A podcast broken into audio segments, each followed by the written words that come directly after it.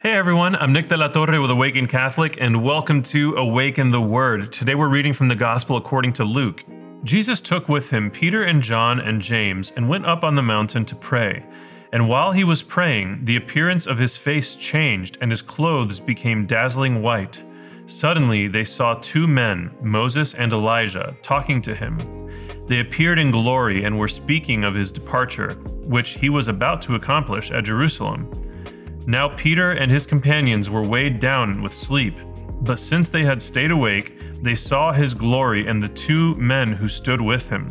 Just as they were leaving him, Peter said to Jesus, Master, it is good for us to be here.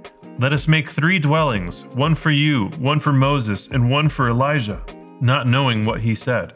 While he was saying this, a cloud came and overshadowed them and they were terrified as they entered the cloud. Then from the cloud came a voice that said, This is my son, my chosen.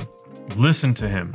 When the voice had spoken, Jesus was found alone, and they kept silent, and in those days told no one any of the things they had seen. What an amazing story! The Transfiguration can you imagine being there? Uh, so, I actually made my first pilgrimage to the Holy Land last year, and I actually got to stand on Mount Tabor where this happened. Even just climbing Mount Tabor to get to the top was a spiritual journey in and of itself. But once there, looking over the vistas and, and just imagining this is the place where our Lord was transfigured and Moses and Elijah appeared with him.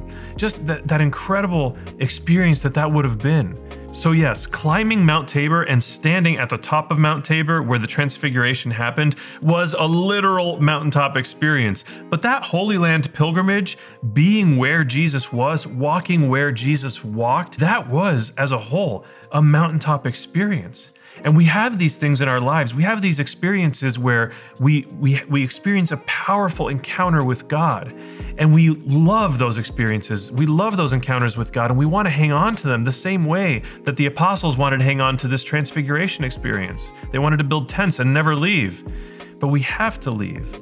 I had such a powerful experience there myself that I'm going to be leading another group to the Holy Land next year. If you'd like to learn more and consider joining us, visit awakenpilgrimages.com. Mountaintop experiences are good and beautiful, and they are meant to propel us in our lives into mission. But they are also not the point. We ought not live our lives constantly pursuing experiences like this, but allow them when we receive them from God as a gift to energize us for the rest of our lives. I have been Nick this has been Awaken the Word. Before you go, I just need you to know that Jesus loves you. Peace.